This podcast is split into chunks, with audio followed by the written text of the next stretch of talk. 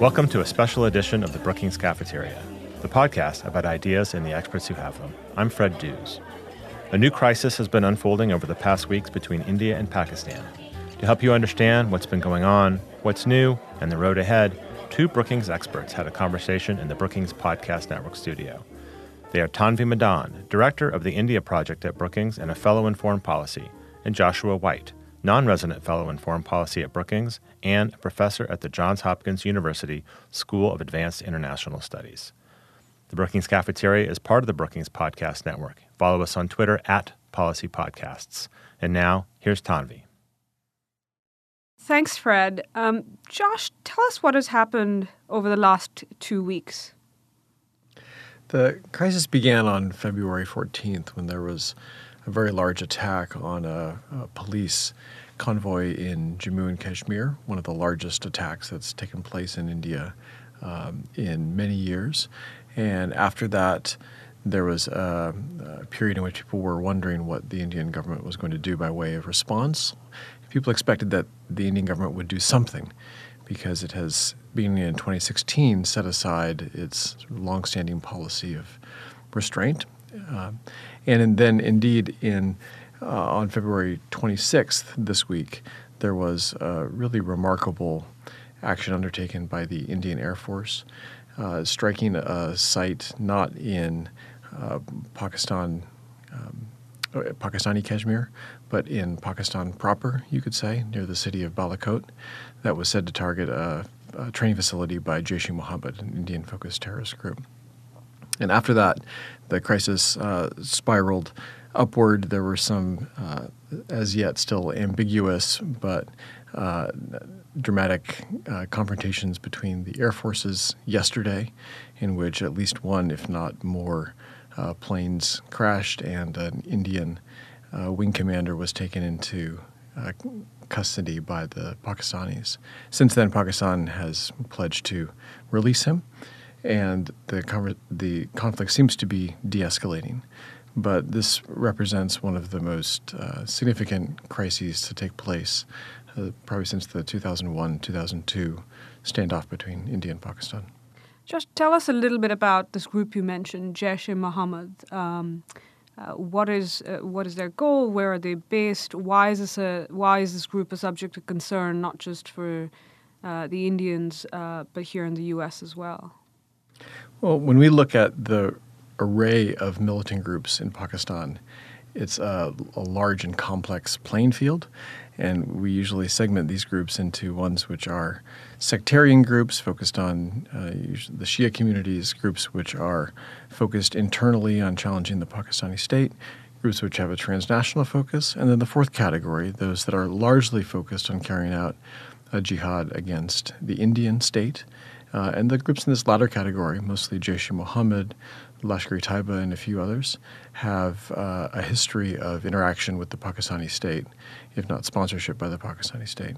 Jaish-e-Mohammed's been a little bit less active than others in recent years, but it has a, a long history of um, sponsoring jihadi attacks in Pakistan and has a significant presence in Bahawalpur, uh, in Pakistani Punjab as well as other places around the country. It also has been known to have uh, history in the area around Balakot, which was the area struck by the Indian Air Force.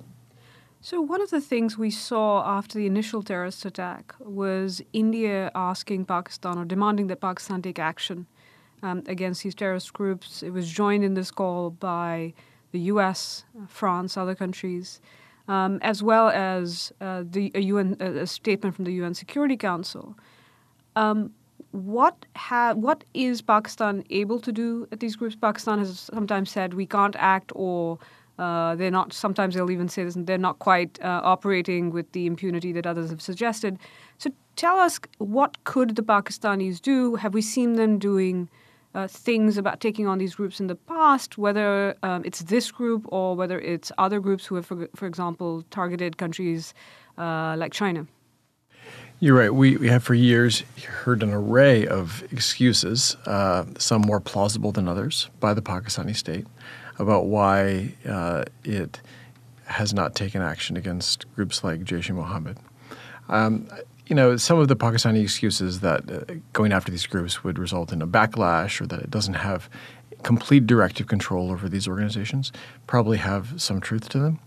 But in taking a step back, it is clear to most people, uh, certainly to me, that Pakistan is uh, culpable for the recent crises like the one that has emerged because of its sustained unwillingness to take action against a group that has a permissive environment within its territory. We've seen again and again that on those occasions when the Pakistani state wants to take action against a militant group, like the Tehrik-e-Taliban Pakistan, the Pakistani Taliban, it is extremely effective at doing so. It uses um, propaganda, it cuts off finances, it uses the media, it uses the police and law enforcement agencies, it uses the military over a period of time to degrade the capabilities of groups that it doesn't like. So we know what the template looks like. We have, I think, told the Pakistanis that they don't need to do this all at once, but that it should be obvious to us what progress looks like. And I think what the United States and India and many of its partners are looking for are real and tangible signs of that sort of implementation that we are confident Pakistan can do if it has the political will to do so. So I'm of the view that one of the things, and I'm skeptical about the fact that um, this episode, and particularly the Indian uh, strike, airstrike, that this is going to kind of, or frankly, the, the, the international pressure that we've seen on Pakistan, and we'll come back to that question, um, but that this is going to fundamentally change uh, the Pakistani view on these groups or the support for their operations or their presence at least. Um, do you agree or disagree? Or and if you agree that it's not kind of going to fundamentally change this, what would it take for Pakistan to take uh, to change its approach towards these group groups? And uh, you know, what would it take for them to take the kind of action that you have said is they are actually able to do? I'm skeptical of the ability of the United States, in particular, to compel or coerce Pakistan to change this dimension of its foreign policy. Uh, giving lots of money hasn't done it. Cutting lots of money in assistance hasn't done it.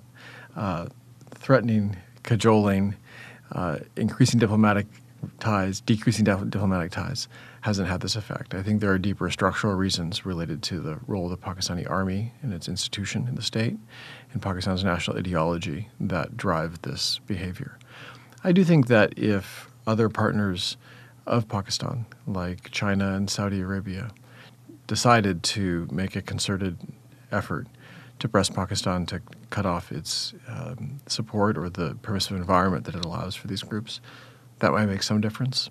But at the end of the day, I think it has to be a decision by the Pakistani elite and security elite to take action against these groups to see them as a threat in the way that it has decided to see Al Qaeda as a threat, the Pakistani Taliban as a threat, and other groups that have destabilized the state. I think Jaish Mohammed destabilizes the Pakistani state in uh, very clear ways, but that's not a view that the Pakistani establishment seems to hold at the moment.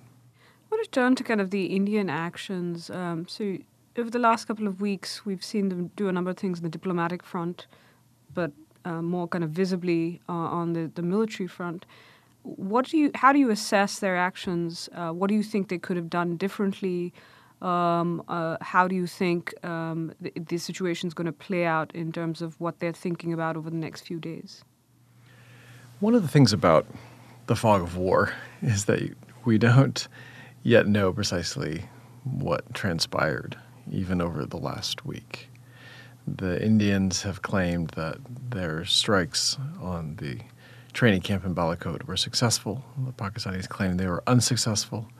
Uh, I wouldn't be surprised if the um, the ultimate assessment uh, is that the strikes were successful to the Indians in the sense that they demonstrated an ability to penetrate into the Pakistani state, but not very successful in terms of hitting actual infrastructure or killing militants. So we don't know exactly what happened. The ball is certainly in the Indian court at the moment, and I think the Indian leadership has to make a decision with elections looming imminently whether they want to decide to frame what has transpired as a win and move on, or uh, whether they consider other options to escalate or to retaliate. And I think you know this question has come up repeatedly: is what role has the fact that, in terms of the Indian political landscape, we are just a few days before elections will be announced. This is the, the general elections, the national elections that are due uh, over April and May. Um, and this is the, the, kind of obviously the first general election after 20, the ones in April, May 2014, when Prime Minister uh, Modi, uh, then candidate Modi, um, won a uh, large majority in the Indian parliament. Um, th- this question has come up, which is how, what kind of role it's played. And I, I, I, am of the view that yes, it has played the kind of role people have talked about, which is the need to show uh, or demonstrate that such attacks won't go unanswered. Uh, and a precedent to some extent was created in September 2016 um, after there was an attack on a military facility, Indian military facility, uh, by again a Pakistan based terror group um, in Uri. Uh, and after that, the government conducted so-called a so-called surgical strike um, against what they call launch pads uh, in around in and around the line of control that separates uh, the parts of Kashmir that Pakistan and India have. And um, one of the things uh, that that president created is a, a, need to kind of demonstrate that either India was going to do something similar, at least for political reasons, or uh, something uh, more, which is what we've seen now. But I think the elections play another kind of more tempering um, uh, uh, kind of uh, they are tempering as well in a way, because I think no politician, and particularly one like Prime Minister Modi, who likes to control the narrative and the situation, you don't want to go into a situation like an escalating crisis where you cannot control because there's a number of factors involved plus you don't quite shape the and control the decision making on of your adversaries you can't control the situation. You don't know how it's going to play out. And so you, you do want to demonstrate, but you also don't want this to uh, go out of control, particularly for a set of voters who largely vote on the basis of economic issues, um, something that hasn't quite been discussed, but I think once the dust settles, uh, and hopefully it will uh, fairly soon, is that these, if this had kind of escalated the impact on the Indian economy, and we already saw the stock market reacting to it. So I do think the elections have played kind of a role in both senses and not just um, in one or the other. Um, I want to talk a little bit about kind of the US response. And just to outline what has happened, uh, what we've seen from the US, and I'll talk about kind of the visible aspect of what we've seen. Um, after the initial, uh, after the initial uh, terrorist attack, we saw um, the, the, first the U.S. ambassador to India, then the State Department, uh, but then uh, statements also from National Security Advisor Bolton, who had talked to his counterpart, as well as Secretary of State Pompeo, and they condemned the uh, attack unequivocally, uh, named Pakistan-based uh, uh, terrorist groups and, as being responsible, or at least noting their claim of responsibility, um, and also calling on Pakistan to do more uh, and to take action against these these groups. Um, this what we didn't see is what we used to see historically, and I don't mean in the last kind of uh, uh, uh five or six years, but in the la- before the last decade, which was these kind of statements used to have calls for dialogue or de-escalation almost immediately, or calls for restraint on the part of India. We didn't see that. Uh, this time, we didn't see it for that matter in September 2016 in the U.S. response either. Um, since subsequently after that, um, following the Indian, following the Indian, um, and we do know that there was communication and coordination between the U.S. and India and U.S. and Pakistan in terms of uh, uh, not coordination but kind of pressure behind the scenes. Uh, but we do know about the communication and coordination uh, from countries like the U.S., France, at the UN Security Council in getting a statement out, but also in terms of the Financial Action Task Force, where they were trying to keep Pakistan the grey list, though India, what India wanted was a blacklisting of Pakistan. They didn't manage to get that. Um, but we did see kind of behind the scenes work on that, or at least we've seen the result or the outcome of that. And then we've seen, I think, um, since then, since the uh, Indian airstrike, um, it's almost the dog that didn't bark, which is we didn't see condemnation from the US Um, and we, we did see kind of calls for restraint on both sides um, after that, which is uh, after the in- initial, uh, initial airstrike. And since then, um, since kind of the airstrike itself, uh, and then particularly after the Pakistani Indian Air Forces kind of engaged, uh, we've seen kind of a more visible set of uh, statements. We've also seen um, that there has been pretty senior level communications within the interagency uh, on this front. Um, but largely, we have still seen calls for action from Pakistan and calls for restraint uh, on both sides. Um, that is kind of what we've seen so far. Uh, Josh, you've been uh, served in an administration. You were in the Obama administration, uh, and you were there when a couple of such incidents happened. Um, one in kind of early 2016, if I'm not mistaken, at the in at the at a military base in Pathankot, and then uh, later that year in September, um, against the the the uh, the facility in the Indian facility in Uri. Talk us through. You were at the National Security Council. You were director for South Asia. Talk us through uh, when such an incident happens and there is a pressure to respond, and once the Indians respond, what what goes on in uh, the in an administration in terms of how it's going to react? Yeah, Tanvi, that's a that's a great question. I've been having a lot of flashbacks uh, over the course of this week, although they're tempered by the fact that I'm I'm sleeping much better this week than when I was at the White House a few years ago. I would say that um, when there's a crisis brewing like this, India-Pakistan crisis, the administration will be doing at least five things, sometimes in parallel. The first is trying to ramp up information sharing with India as rapidly as possible, figure out what we know, what we can see, and what we can share. This has been accelerated by the deepening U.S. India partnership. Uh, and that partnership is extends to law enforcement, counterterrorism, and of course, intelligence cooperation. The second thing that we would be doing is mapping the best relationships that we have within the U.S. government to reach out to interlocutors in India and Pakistan. Who at the cabinet level, who at the White House, who uh, and, and at our embassies have the best relationships to be able to engage. Uh, I think that's been a bit more challenging with this administration, given the uh, high volume of turnover and the number of people in an acting capacity. But this is a, a, critical second question. The third is thinking about allies and other influencers who can deliver messages. Historically, we've prioritized engaging the UK, which has deep ties to India and Pakistan and spends a lot of time thinking about crisis management in the subcontinent, but also the Chinese um, and uh, members of the Security Council, uh, both both permanent and those who are on the council at the moment. Uh, the fourth is that we spend a lot of time trying to watch what we call the indications and warning data very closely to understand when low level escalation might increase to more troubling forms of uh, military confrontation. In particular, there's a lot of attention given to, uh, to watching for the uh, movement of conventional military forces that could signal a transition from an airstrike or a ground incursion to something that involves a much larger force on force movement, which could be difficult to walk back by either side. And the fifth is to begin thinking about tailored messages to both parties. Uh, are we calling for restraint by both parties? Are we uh, assigning some blame or in- indicating some judgment about attribution.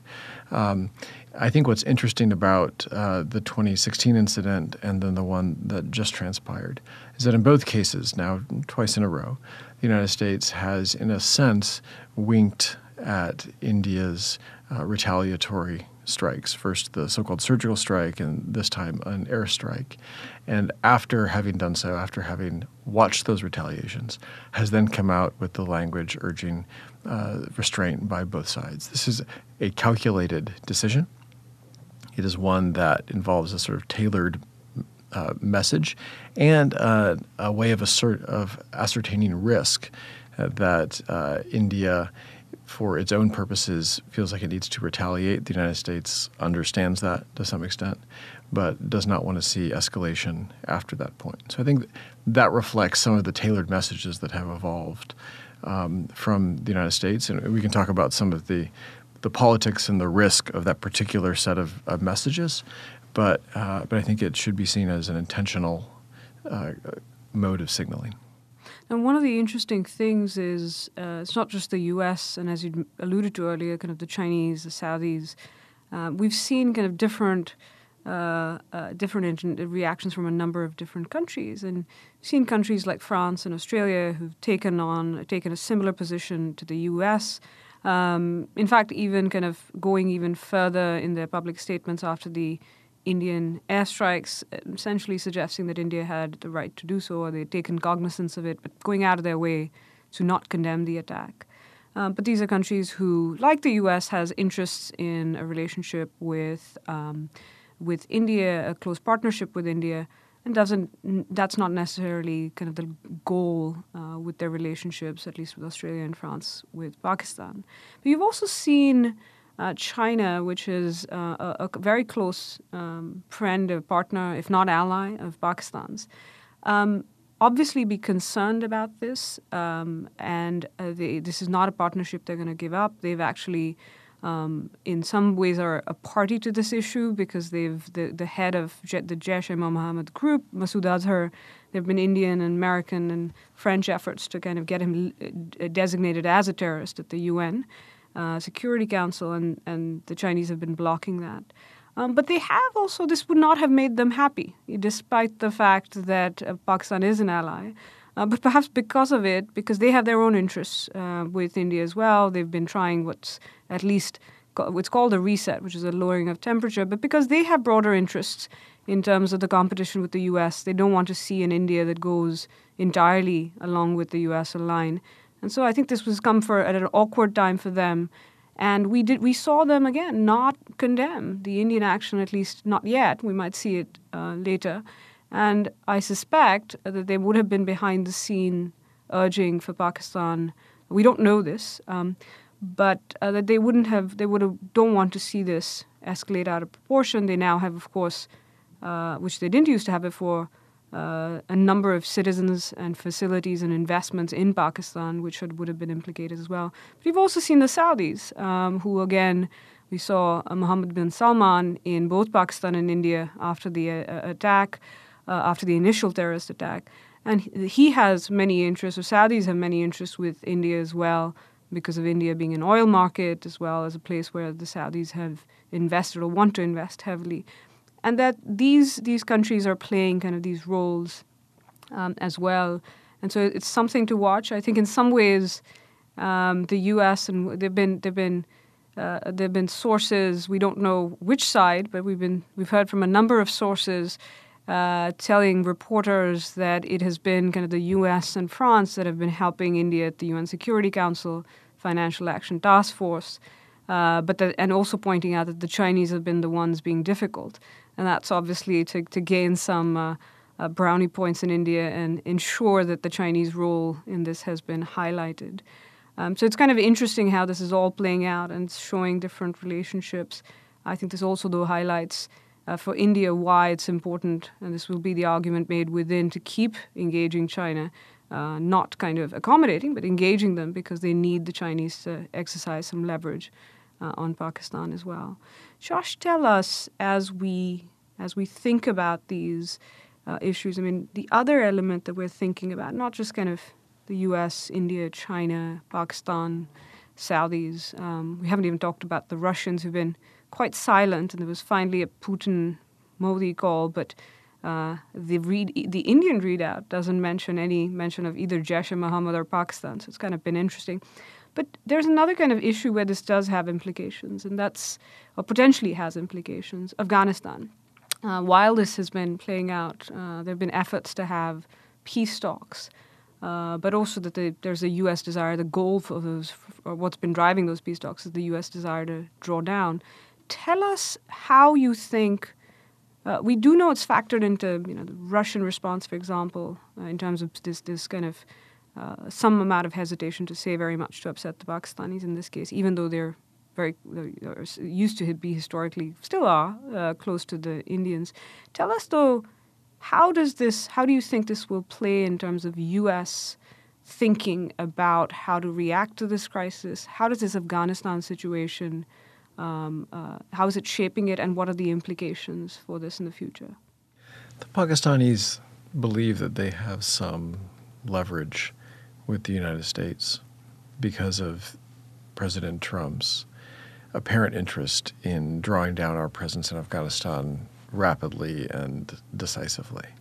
Uh, the Pakistanis are probably not wrong about that. Uh, it probably is the case that, given the president's priority in uh, scaling down our presence in Afghanistan, um, it makes it less likely that the United States would respond uh, dramatically, harshly, with pressure on Pakistan after this incident.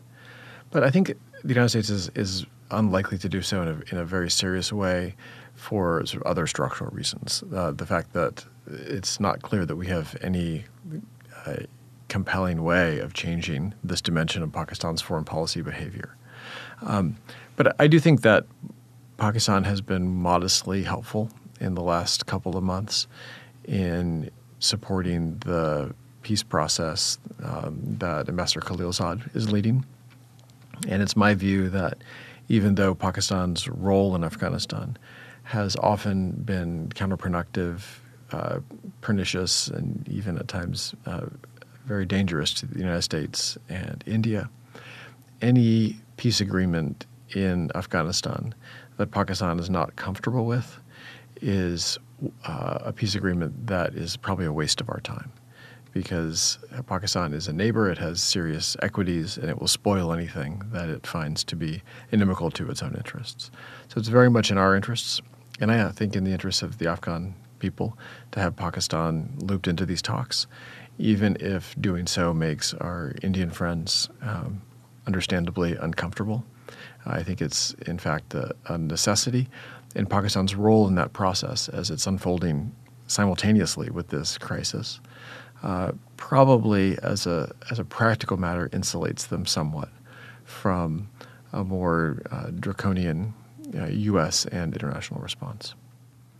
Josh, one of the things we've seen a lot of kind of debate about, and um, I think we, we might be able to judge this in hindsight better, but we've seen a debate about kind of the significance of what's happened over the last couple of weeks in terms of kind of India and Pakistan, in terms of the relationships, uh, the effect this might have on relationships, um, you know, escalation, uh, not just today, but in, in future crises, etc.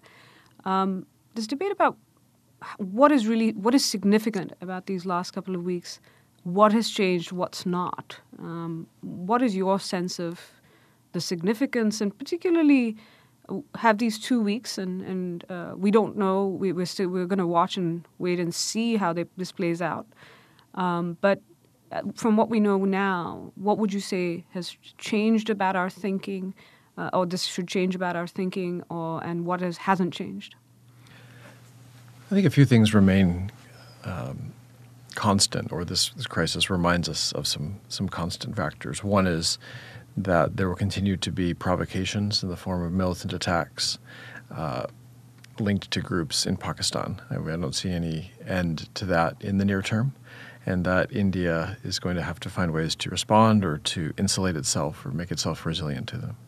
The second is that the United States remains the default crisis broker in the subcontinent, even though other countries like China and Saudi Arabia um, perhaps in the future could play a more significant role. It does fall to the, the United States.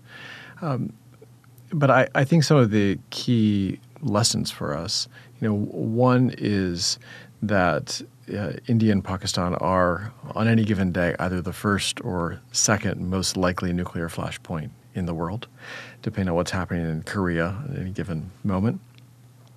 And this crisis should remind us that even though Indians and Pakistanis tend to say they're very sanguine about their ability to understand each other's deterrent signals and red lines and, and get out of, of the escalation cycles that they've gotten themselves into.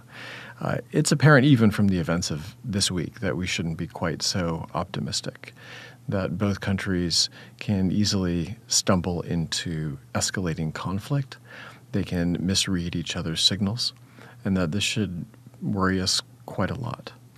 The other thing that I think is quite significant from this week is that the Indian response, the strike at Balakot, represents a ratcheting up of a minimum baseline of response that, in a way, will constrain the future actions of the Indian state politically uh, in ways that I think should also be concerning to all of us who care about stability in this part of the world.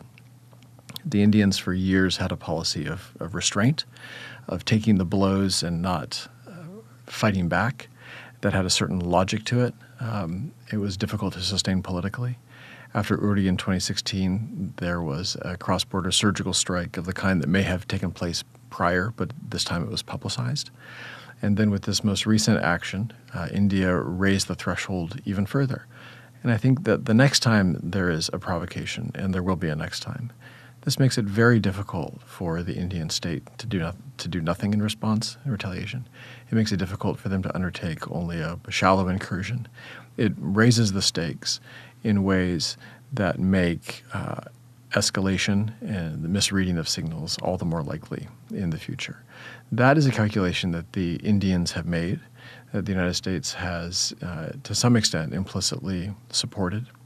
But I think this also raises the specter in future conflicts of the challenges that the United States is going to face, not only in managing and trying to shape the Pakistani response, but in trying to shape the nature of the Indian response. India is a friend, uh, maybe even a pseudo ally in today's global environment.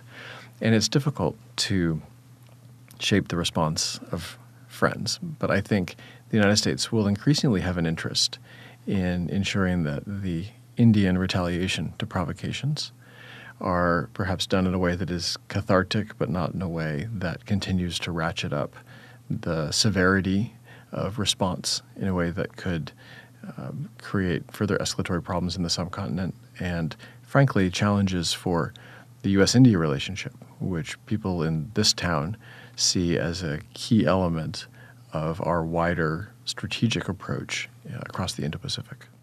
Finally, Josh, um, what would you look for in the week ahead um, in terms of this this crisis in particular? What are you watching for? There seems to be a trend toward de-escalation. Uh, the Pakistani promise to return the the wing commander.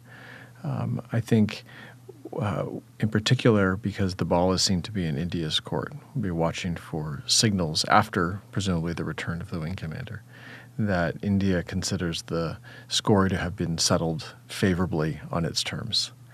Right? Uh, that will be the most important thing to watch for. And then I think secondarily, watching how the international community comes together uh, at the UN um, or in other fora to decide whether there's going to be any wider effort to isolate Pakistan, to, um, if you will, punish Pakistan for its, uh, at the very least, its negligence um, in this in this case. Um, that latter part is unclear because the energy surrounding the crisis can dissipate rather quickly. And again, the United States is going to be focused, I think, rather quickly on uh, returning to the most pressing matter at hand, which is its negotiations with the Taliban over the future dispensation of Afghanistan. Uh, those factors together may mean that the follow up by the international community is, is less than India would like, or that many people in Washington would like, but that it falls along to the wider strategic priorities um, outlined by these countries. Uh, thank you, Josh, and stay tuned. Um, we you can take a look at, um, at our Twitter kind of handles, uh, which will probably be we can make sure they're in the uh, notes, um, uh, as well as uh, on the Brookings website, where any articles that we and other colleagues who are writing on this uh, would have posted.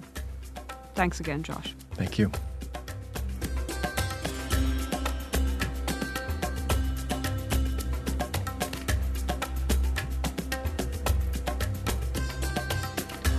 The Brookings Cafeteria podcast is the product of an amazing team of colleagues, including audio engineer and producer Gaston Reboredo, with assistance from Mark Hoelscher.